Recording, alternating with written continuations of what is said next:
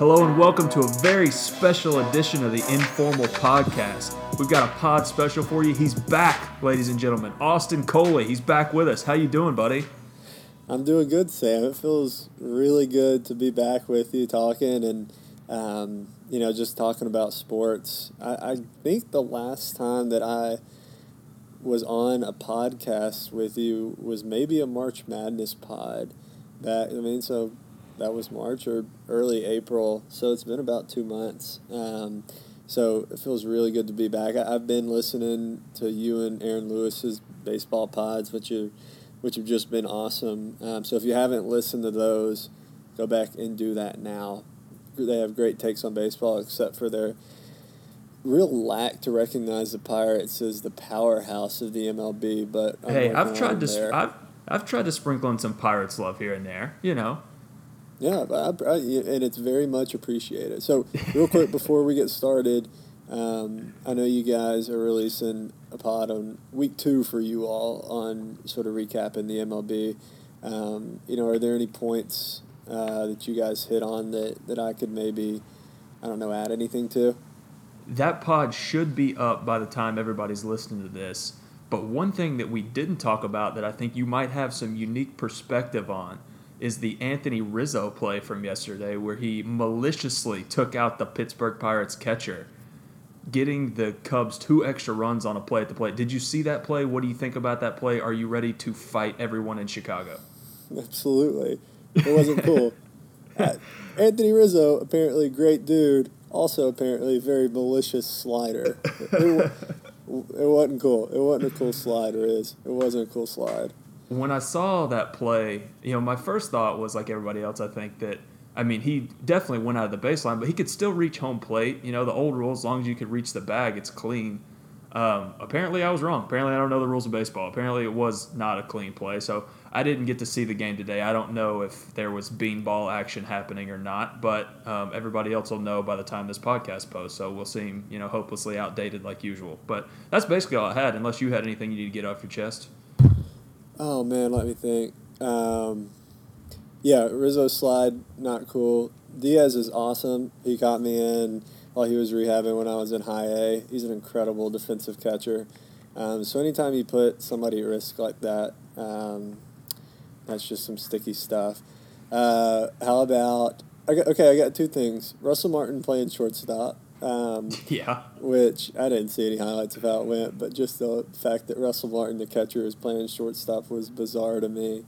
Um, and then, second of all, was the whole Bow, Trevor Bauer, Gerrit Cole matchup on Sunday, I believe. Right. Where um, I don't know if you've been following Bauer at all on social media, but he basically, for people who don't know, went on and said accused all of the Astros pitchers of using a foreign substance. He was basically talking about Gerrit Cole and Justin Verlander and how when they went to the Astros from the Tigers and from the Pirates, their spin rate RPMs went up approximately two to three hundred, um, which you cannot do, or we baseball has not found a way to do that naturally. There's nothing you can do, no strengthening, no grip, no. Um, but they have found that a foreign substance does factor into an increase in spin rate. So Bauer basically, you know, called him out on it. He didn't say that, but he was just sort of like beating around the bush, pretty much insinuating it. And then Bregman tweeted at him. I think Bregman and Bauer work out together, so I think they're friends. But Bregman tweeted at him and said like, "Hey man, those World Series balls spin a little differently or something," just like totally going at him. And um, and then you got the whole thing from you know Gerrit Cole and Trevor Bauer went to college together at UCLA, and I mean I wasn't there, I don't know, but you know rumor is they just don't like each other very much. Apparently Gerrit questioned his work ethic when he was at UCLA. Not his work ethic, but like this Bowers does some very unconventional things, and so. Well, it cost him when he was up with the Diamondbacks. It was part of the reason they traded him because he's right. he's just a weird dude, right? Right. Yeah. So I mean, he's real big into weighted balls and very out of the box thinking baseball pitching training techniques. And so, you know, Gerrit Cole was questioning that. Um, and, you know, so it's just crazy that going into this game, like you had all those storylines. And then I think the game went like 14 innings, but uh, I think Bauer struck out like 13. Cole had a good outing. Um, but I don't know. I was really intrigued by that storyline. Um, and uh, so I don't know if you guys talked about that game or not, but we we didn't touch on that, um, but we should, probably should have. But I guess my I got a couple of takeaways about it. So first of all, you know, I, I obviously I don't know Trevor Bauer. I've never talked to him. I've you know we've uh, he's never been on the informal pod. The uh, the invitation is open to Trevor Bauer. You can come on if you want to and tell us the, your side of the story on this. But he just seems like a kind of like a prickly guy, like a guy who's you know kind of starting stuff here and there. You know, the story came out about how him and Cole didn't really get along. You kind of touched on that. He's poking at these guys, you know, that go to Houston. Their stuff gets better. I don't know. It seems like most of this stuff starts with Trevor Bauer. Now, I've, like I said, I don't have any inside information on that. From the outside looking in, that's kind of what it feels like to me. Secondly, though, I want to get your take on this. Is he's accusing these guys of using a foreign substance, you know, pine tar whatever, rosin with the sunscreen. It was a big deal a few years ago. I think Michael Pineda got busted a couple of times. Uh, it seems to me, watching baseball, that just about every pitcher in the big leagues is using something, right? You see these guys, they're they're rubbing the back of their wrist, they're rubbing their neck, they're rubbing the back of their hat just about everybody is using something to get a little bit better of a grip. And I thought we were at the point as baseball fans where, I mean, we're kind of cool with it, right? I mean, some hitters have come out and said, yeah, I know that most guys use this kind of stuff, and I'm fine with it because if you're, you know, you're like Jordan Hicks out here throwing 105 miles an hour, I want you to be able to control where it's going. So, I mean, is that is this I thought we were past this issue, you know, 2 or 3 years ago. Is this still a thing that we're worried about guys using, you know, a little something to get a little bit better grip on the ball? Apparently, I mean, I it's not like a huge deal where I am, um, and I can only speak on on my experience. I like when I pitch my hands to be really dry and smooth. Um, just because even if I've got, you know, they, they give us a rosin bag back behind the mound, and I don't even use that because it does provide some tackiness and some stickiness, but I don't want it to, you know, affect my changeup to where I just throw it straight into the ground. Um, but at the same time, I've thrown with big league balls before, and big league balls are very, very slick. Um, even compared to the minor league balls, I, th- I think have a really good feel to them. Depends. I mean, there's also always a variable of how they're rubbed up, but the big league balls are really, really slick. And like you said, I mean, you've got guys throwing 105 miles an hour. I mean, hitters get to use batting gloves and uh, pine, pine, tar. Pine tar. Um, you know, just hold on to the bat. And, um, you know, so I, I think what they need to do is, you know, come out and say, like, hey, let's just allow it um, or let's just not. And right now it's not, so you can't. Um, but, you know, if it's, like, is it going to make that much? Are, are players using it for an increase in performance or are they using it for just to control the ball because it's so slick. Right. It, I don't know. Is... I think that's that's a question for for you know you know guys that are using it. I, I don't know that, but um, you know from people talking um, that I've heard through the through the media and stuff, it, it sounds like it's just used more for control. But but right. who knows? It's one of the most frustrating things about baseball to me is it's kind of the unwritten rule culture that baseball has of yes, it's illegal to use this stuff, but we kind of know that most guys are using it, so I won't turn your guys in as long as you don't turn my guys in, you know, unless it's across a certain point. You know, I mentioned Pineda earlier when he like had gobs of pine tar, you know, obviously on his neck and everybody could see it on the TV cameras. Well, then it's like, okay, well, I can't let that go. But then meanwhile, I think it was the Red Sox that turned him in. Like the Red Sox guy, he's probably using something too. So are we going to like start frisking every pitcher on their way to the mound? I think what they should do is they should legalize certain substances and just say this is what you guys can use. Like you can use you know, whatever it is, a certain type of rosin, a certain type of spray tack or something.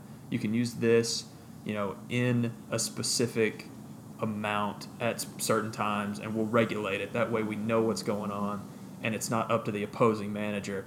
I remember when Fredi Gonzalez was the manager of the Braves and you know, he I think we were we were playing the Brewers and he went out and he just went to the home plate umpire. was like, I want you to check that guy for pine tar. And I, I think it was Will Myers, the lefty. And he went out and, of course, he had something on his arm and he gets ejected from the game. And I think the manager got ran too. So it's like, why is that up to the opposing team's manager to call something like that? It should be on the umpires.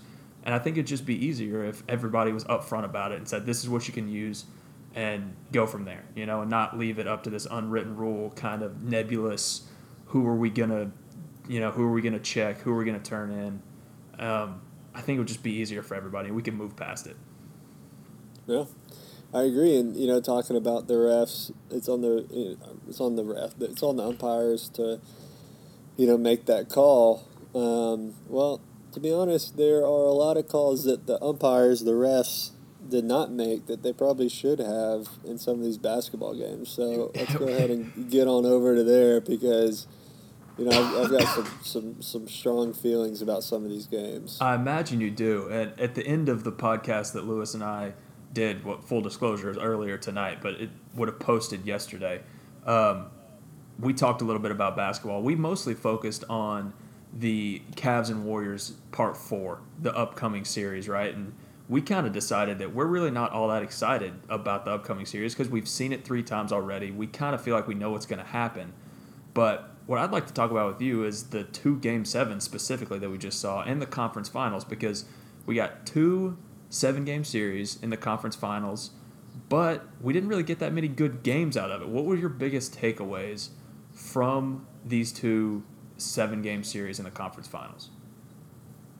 To be honest, I I really enjoyed it. Um, I think that if you would have asked me before the series, what was going to happen. I'd say both of them would go seven games, and um, you know, it, it surprised me that Boston and, and Cleveland traded shots on their home floor until Game Seven. But you knew LeBron wasn't going to lose that, and there was some blowouts there and in the Golden State Houston series, but when the games were tight, it was some of the best basketball I've ever seen, especially looking at the Golden State Houston game seven. I mean, you get you know between probably, gosh, I don't know, halfway through the first quarter to halfway through the fourth quarter. Yeah, the Rockets missed uh, twenty whatever seven three pointers before they finally made one, but just like the hustle and the all out effort that those guys were giving on the court like that's why I like college basketball, right? Because everything's right. on the line, everybody's going at it, and a lot of times in the NBA, it's sort of like eh, I'm going to probably give seventy five percent effort here because I don't want to get hurt. And we play eighty two of these games, but it's one game for all the marbles. So let's just go at it, dive all over the place, so you see, get to see the best athletes, possibly the best team ever assembled, just not only have all their skills on display, but their heart too. Um, I'm, I'm not a, a basketball fan in the regular season, but when it gets to this point, I love turning on the TV and watching basketball. If you would have asked me at the beginning of the season who's going to be in the finals, I would have said Cavs, Warriors. If you had asked me at the All Star break, I would have said Cavs, Warriors. If you had asked me at the beginning of the playoffs, I would have said Cavs, Warriors. And that's where we are. But the way we got here was completely unexpected. I mean, the Warriors last year in the playoffs, I think they went. I think they lost three games the entire, you know, four series, and even the first two series this year, I think they lost, dropped one to the Pelicans, and you know, I don't who they play in the second round. I don't remember. Was it the Jazz? I, I think the Jazz played the Rockets. I think they lost two games coming into the Rocket series this year, but the Rockets took it to them. The Rockets the really, right? yeah, it was the Spurs. I think they swept the Spurs. It, regardless, they had not been challenged at all in the first six series since they've had Kevin Durant on their team. But the Rockets took it to them. The Rockets really outplayed them for the majority of that series, and you could tell, especially in the first half of Game Six, and even more so in the first half of Game Seven. It just it felt like the Rockets wanted it more, you know, and I don't really like that kind of analysis because I don't think it's true. I think that, you know, 99% of the time both teams are giving it 100% effort. But it not not in the first half last night. I mean, Kevin Durant, he he was getting boxed out by guys that are 6 inches shorter than him. He was getting blown by by guys who have no business, you know, being able to get around him. He was missing wide open shots. It just looked like especially Durant, but I mean the other guys too, Steph, Draymond, it looked like that they thought they would just walk out there and take game 7 because they're the Warriors. And the Rockets took it to them. You know, they put it on them for two full quarters and it was a lot of fun to watch, but at the same time, even being down 10 or 12 or whatever it was at halftime, I don't know about you, but I had no doubt that the Warriors were going to win that game. And they came out in the third quarter and they were like a different team, you know, and yeah, the Rockets missed all those threes, but at the same time, if you give the Warriors just a little bit of daylight like that, they're going to blow right past you. And that's what happened. And I think when they're playing at their best, they're still far and away the best team, not only in the league now, but the best team this league has seen in a long time, maybe ever. Yeah. I think definitely ever. Um, you know, it's crazy. A lot of things go into a championship team, or the difference between a team losing a game seven and a game winning a game seven. You know, you've got this is the seventh game in a row that these players have played against each other and these matchups have happened. So you've got who's made an adjustment, who hasn't made an adjustment. You've got skill, you've got size, you've got speed, you've got who has the heart, you've got who has the better coach, you've got who gets lucky, right? And Speaking of lucky, with Chris Paul getting hurt too, that was a huge part of this. You know. Yeah, I mean, the Rockets are up three two, and then lose Chris Paul. Eric Gordon. So, I didn't really know anything about Eric Gordon going to the series, to be honest, except for that he won the three point contest a couple years back. But he really impressed me. So. Six man of the year I, last year. Yeah, I mean, I always thought he was just a shooter, but he got to the hole at will, and it wasn't like he was putting on any like shake and bake spin moves. I mean, he was just like pure determination to get to the rim and make a layup, and he just drove and shot it, and somehow they never blocked it, and it always went in. Um, but if you're the Rockets, their game is to shoot layups and it's to shoot three pointers because mid range shots statistically go in about as often as three pointers, and you get one and a half times the points for a three pointer. And to miss 27 straight, it's like I, I one of the broadcasters was like said something along the lines of it's this is the Rockets game to hoist up these shots, but it looks like determination. But in reality, this is how they always play. But they're just down to their last breath and hoisting them up, so it looks that way. And, and I think that's so true without a doubt. I mean, that's the way they played all year. That's the way they got to have the best record in the league, the number one seed in the West. They were one of the best offensive teams in in the league all year playing that style. But I don't know if we can. Sorry, I'm about to knock my mic off the table in a informal podcast tradition of me knocking the mic off the table. Um, it wouldn't be a pod without it. It wouldn't be a pod if I didn't bump my mic.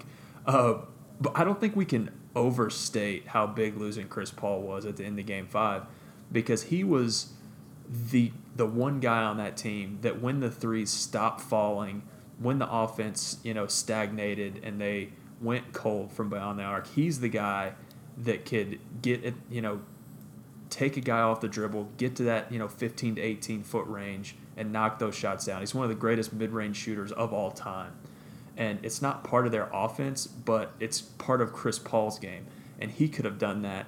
And you know that if he was on the floor last night, you know when they've missed you know 12 threes in a row, 15 threes in a row, 18 threes in a row, D'Antoni is going to call timeout and say, guys, give it to Chris and get out of the way. Chris, go get us a bucket. And there was times in Game Four and Game Five when that was their offense was Chris Paul putting him on his back and carrying him for long stretches. And James Harden is the MVP. He's going to win the MVP this year, deservedly so. He's the best player in the league this year, probably. But he he couldn't do it by himself, you know, and he wasn't getting to the line in the second half like he usually does. The threes weren't dropping for him all series, really. And without that second option, they really just didn't have enough gas to hold off the Warriors, even as well as they played in the sec- in the first half.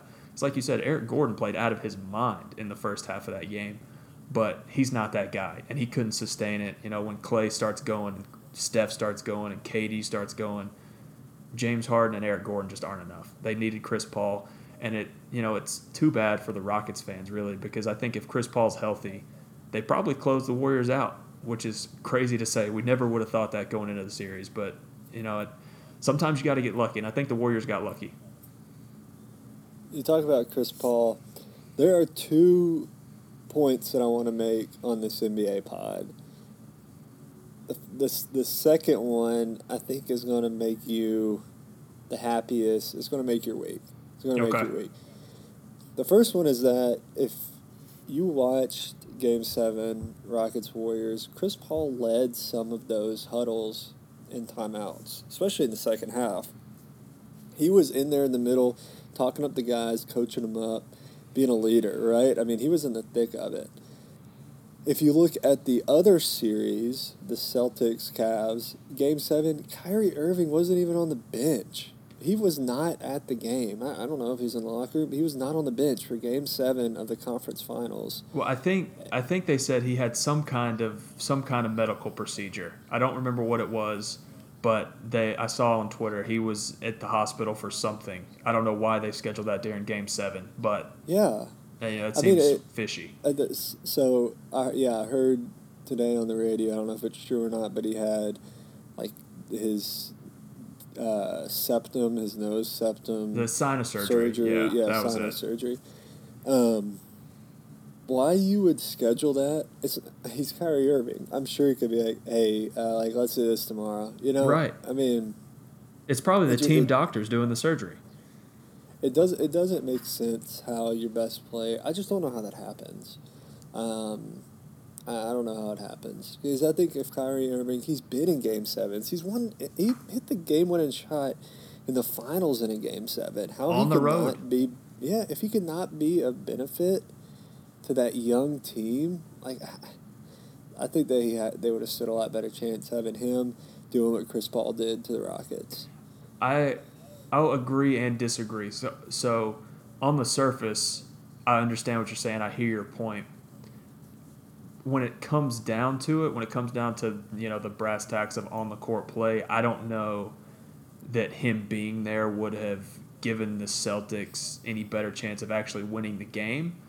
I don't think they were winning that game no matter what. Their best player is 19 years old and going up against LeBron James, who's, I believe, the greatest player of all time. We can talk about that in a minute if you want to. But I don't think the Celtics were winning that game no matter what. I think the bigger issue with it is what it says to that team long term. I mean, you've got Jayson Tatum, who I believe just turned 20, already your best player. He's going to be a superstar. You got Jaylen Brown, who I think is 21. You know, Marcus Smart, who's not that old. All these young guys who are above and beyond anything anyone could have expected out of them this year when they've lost their best two players. You know, Kyrie's hurt, Gordon Hayward gets hurt five minutes into the season. Everybody wrote them off, and here they are one game away from the finals. And like I said, I don't think Kyrie being at the game would have helped them on Sunday night, but it says a lot about that team dynamic going into next year of, you know, what's Jayson Tatum supposed to think? Like, Kyrie's supposed to be the team leader, right? He's supposed to be the best player on this team, and you're not here for the biggest game of our season. You know, it's a emotional thing, like it's a leadership thing of whose team really is this? Is is Jayson Tatum? Is it just his team? Is he going to come into the season next year as a 20 year old, you know, with three other All Stars on the team, and it's just his his team? Is Kyrie just ceding that to him now?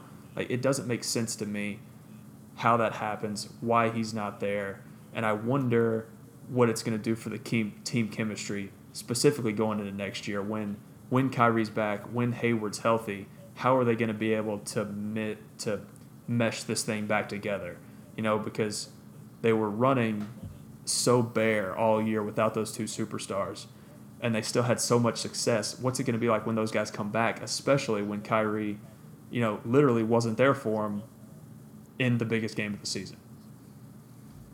If you think about it,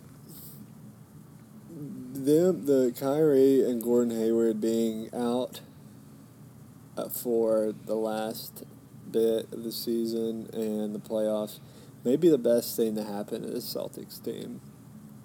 Because now you have a group of young guys that were allowed to pretty much grow up very, very quickly playing in two rounds of playoffs plus the conference finals, going all the way to game seven, having very, very big roles. Thinking about Jayson Tatum and Terry Rozier and Marcus Smart, Jaylen Brown. Then you add them to ex- already experienced and proven players like Gordon Hayward and Kyrie Irving if you can mesh all the parts, which, to be honest, I don't think Brad Stevens will have a problem with. Plus Al Horford, plus their deep bench. I mean, I think that's a team that possibly next year can contend with Golden State or whoever comes out of the West. I mean, I, I think that's a, that's a super team right there with those young guys and with those two superstars that are, that are going to come back next year. It's going to be um, it's going to be a little bit of a sticky fit at the beginning, I think. I wouldn't be surprised if at the beginning of the season next year they struggle out of the gate, you know, the first 20 to 25 games maybe where they have trouble putting it together because you know the the it's like you said their two best players coming into this season. Hayward missed the entire year and Kyrie missed the stretch run. So it's going to be difficult for them to put it back together but if anybody can do it Brad Stevens can do it. And I think by you know by March of next year by the time the playoffs get ready to start I absolutely agree with you. That's going to be the best team in the east and they're going to be one of the few teams that has the firepower to hang with Golden State going into the playoffs next year.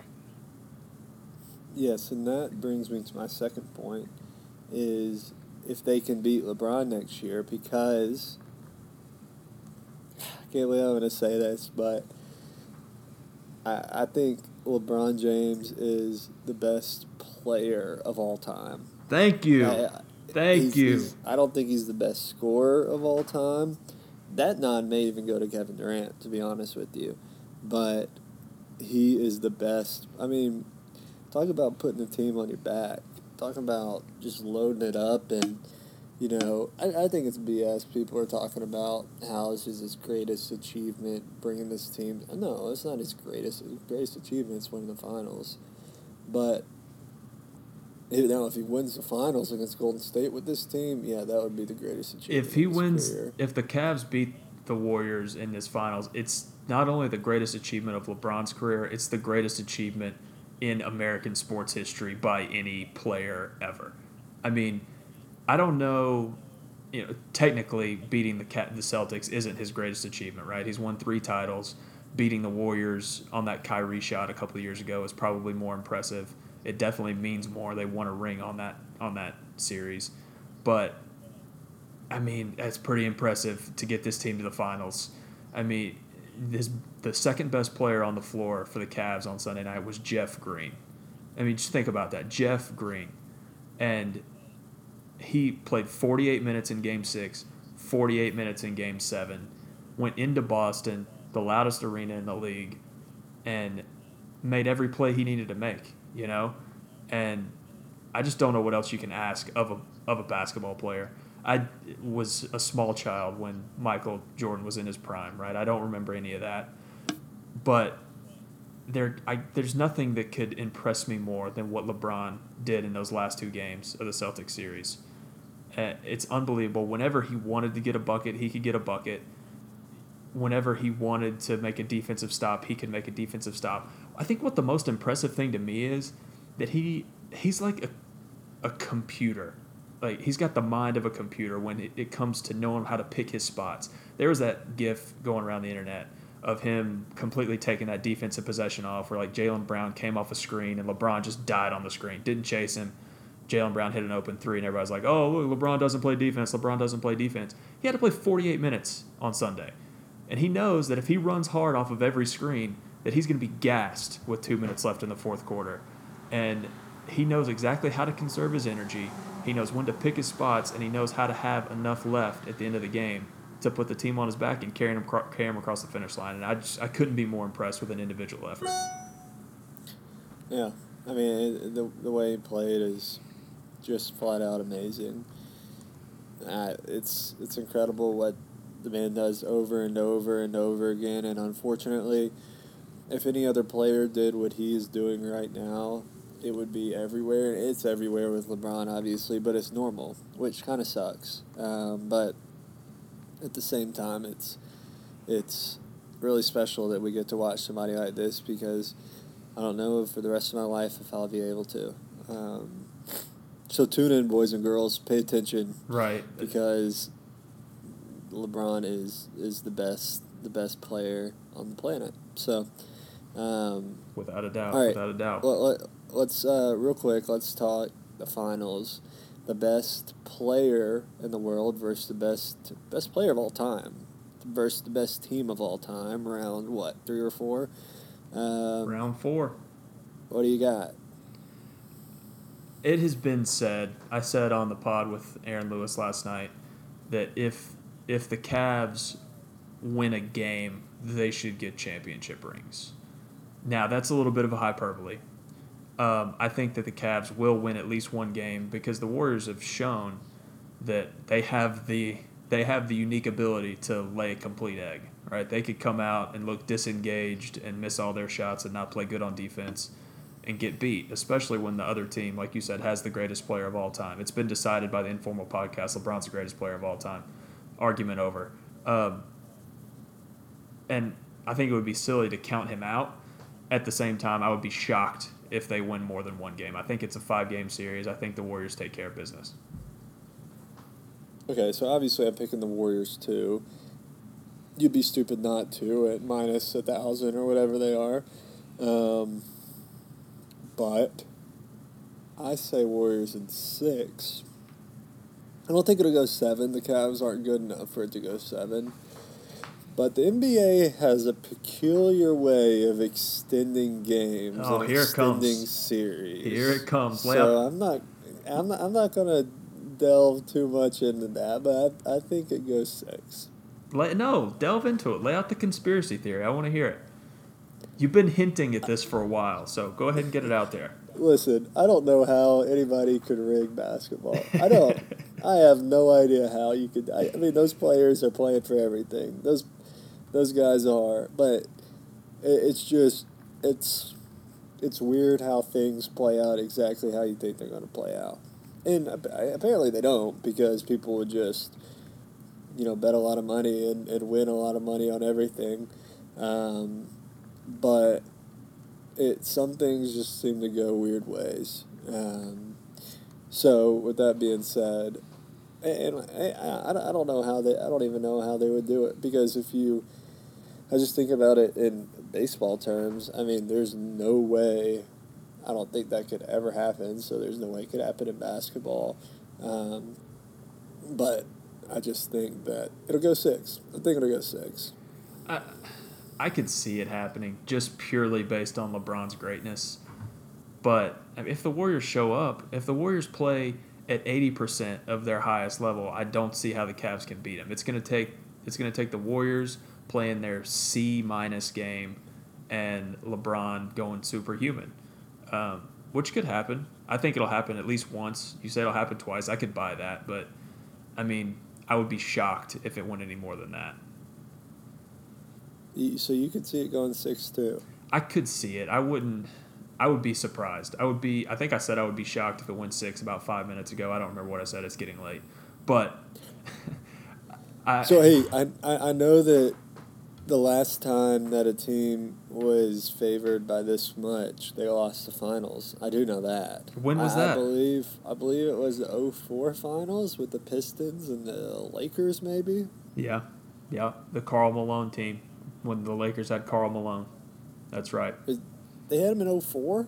Yeah, uh, they played. The Pistons beat the Spurs, I think, in the finals that year. But the 04 Lakers team, yeah, because that was like the first super team when they went and got Karl Malone and Gary Payton and all those old washed up guys to pair with Kobe and Shaq, and it all completely fell apart in the playoffs.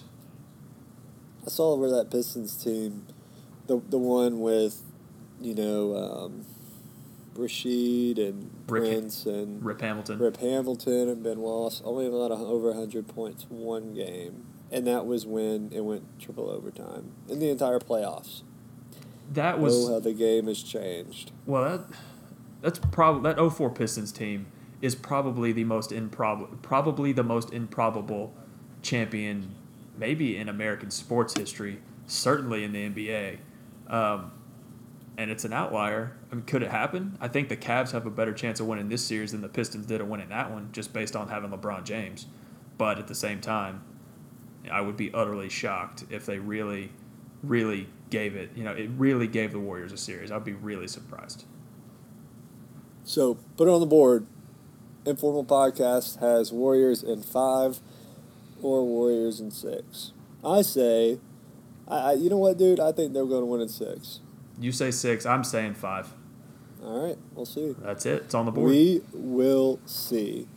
All right, you got anything else? That's it, man. I appreciate you hopping back on. This has been great. It feels it feels right doing a pod with the two of us. Feels You know, right. I'm gonna sleep. I'm gonna sleep a lot better tonight when I get into my bed, knowing that we did this. it's great. Um, it's just it's always a blast, and you know we're still waiting for for MeUndies to come on board and, and sponsor this whole thing and set us up in mansions and The and feelers are out there, man. I've I've Yeah, we've put. I don't know what else we could do. it's not I a lot. don't. Not a lot else we can do. We're just waiting. I mean, the ball's in their court. You know. You know, we they we know they want to pull the you know to to to do it, and they want to reach out to us. So just do it. You know, quit, quit playing hardball, and um, you know, go ahead go ahead and send us. You know, whatever you got, MeUndies. You know what We're- we we're need? Waiting for you. We need Yeah, everybody everybody that's listening to this podcast right now needs to hit us with a like and a comment on iTunes, five star rating, share it with your friends, tell everybody you know, and then maybe me MeUndies will hop on board. I hope so. Yeah, like Sam said, like us on i like us on uh, like us on iTunes. Can you like on Yeah, iTunes? I don't know. I know. I don't- I have no You idea. cannot. Whatever. Share, maybe share us, follow us on iTunes. I- Share it with your friends. I don't know. But do do like our tweets and follow us on Twitter. That's it. That's what I was looking for. Informal US. S- Sam is at Lewis underscore zero six on Twitter.